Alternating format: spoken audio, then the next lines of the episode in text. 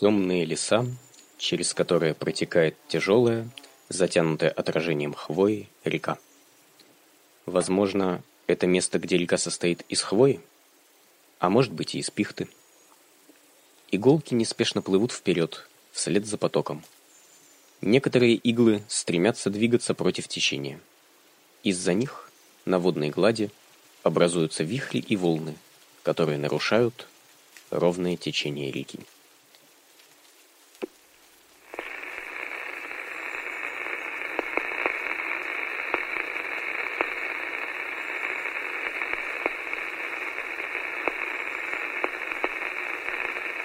Дорогие товарищи, сегодня у меня для вас объявление самоорганизовавшегося мусорного контроля.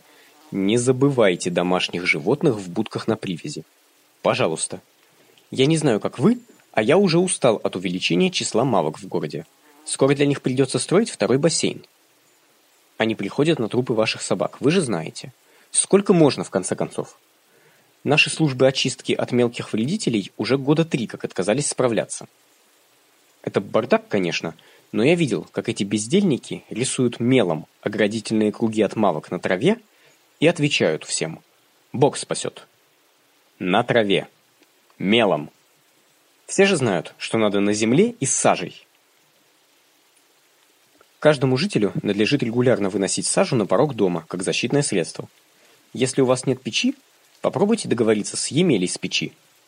Может быть, в следующий раз при чистке своего транспортного средства он сможет разделить с вами столь важные шлаковые отходы. Леший с небольшой компанией симпатичных и явно не безразличных ему мавок, ну вы понимаете, о чем я, да, спустились в ливневую канализацию и начали там развлекаться, затыкая решетки изнутри. Поэтому, если вы вдруг увидите ветки и прочий мусор, торчащий из решеток на улице, сразу вытаскивайте – Председатель исполкома нашего городишки и так сократил количество выходов в пользу площади дорожного покрытия. Что ж начнется, если мавок не усмирят? Коммунальные службы сообщают, что умники, которые переезжают на домах на курьих ножках, должны зарегистрировать их в описи средств передвижения как подлежащее отжатию имущества, а также как крупный рогатый скот в 12 инстанциях сельского хозяйства. Во время ежегодного затопления необходимо проходить вакцинацию ритуалами очищения огнем, особо кровавыми жертвоприношениями и водить их на осмотр к ветеринару, который, возможно, назначит дополнительные уколы. Предпочтительно, если жертвоприношения будут самих домов на курьих ножках или уже бегающих табуреток. Ну, вроде бы для местных все. Вспомнил. Председатель просил объявить. По плану нашего правительства Массовое переселение с северной части города запланировано на следующую неделю.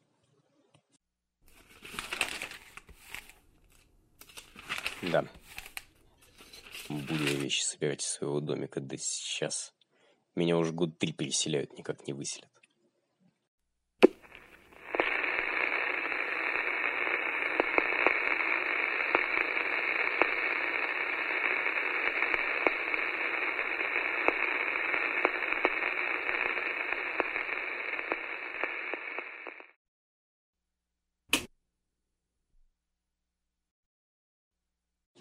А для товарищей путешественников сегодня дружеское предупреждение.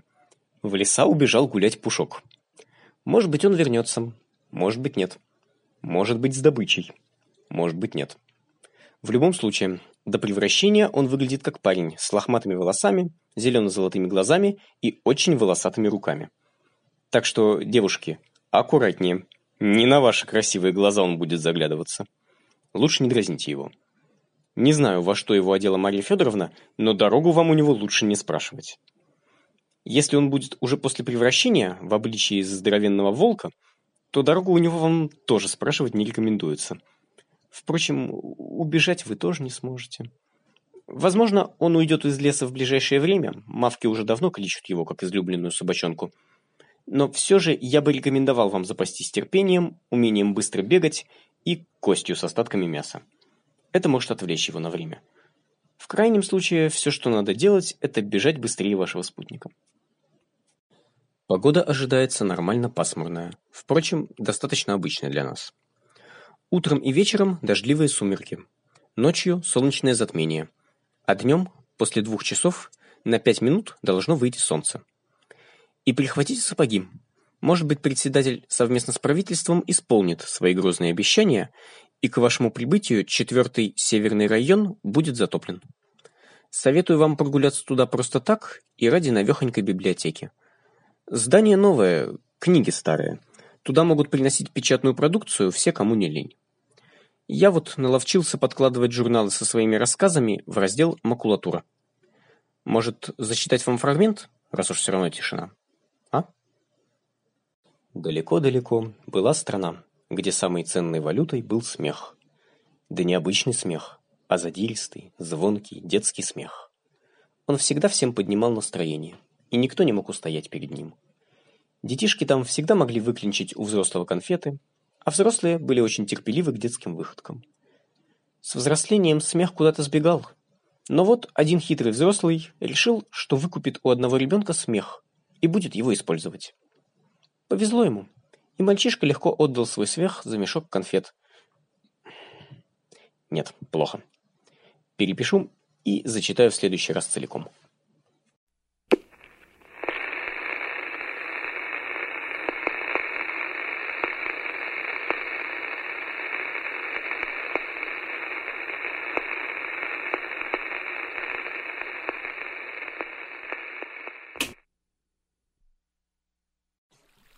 Темные леса выросли за 10 лет и стали непроходимыми.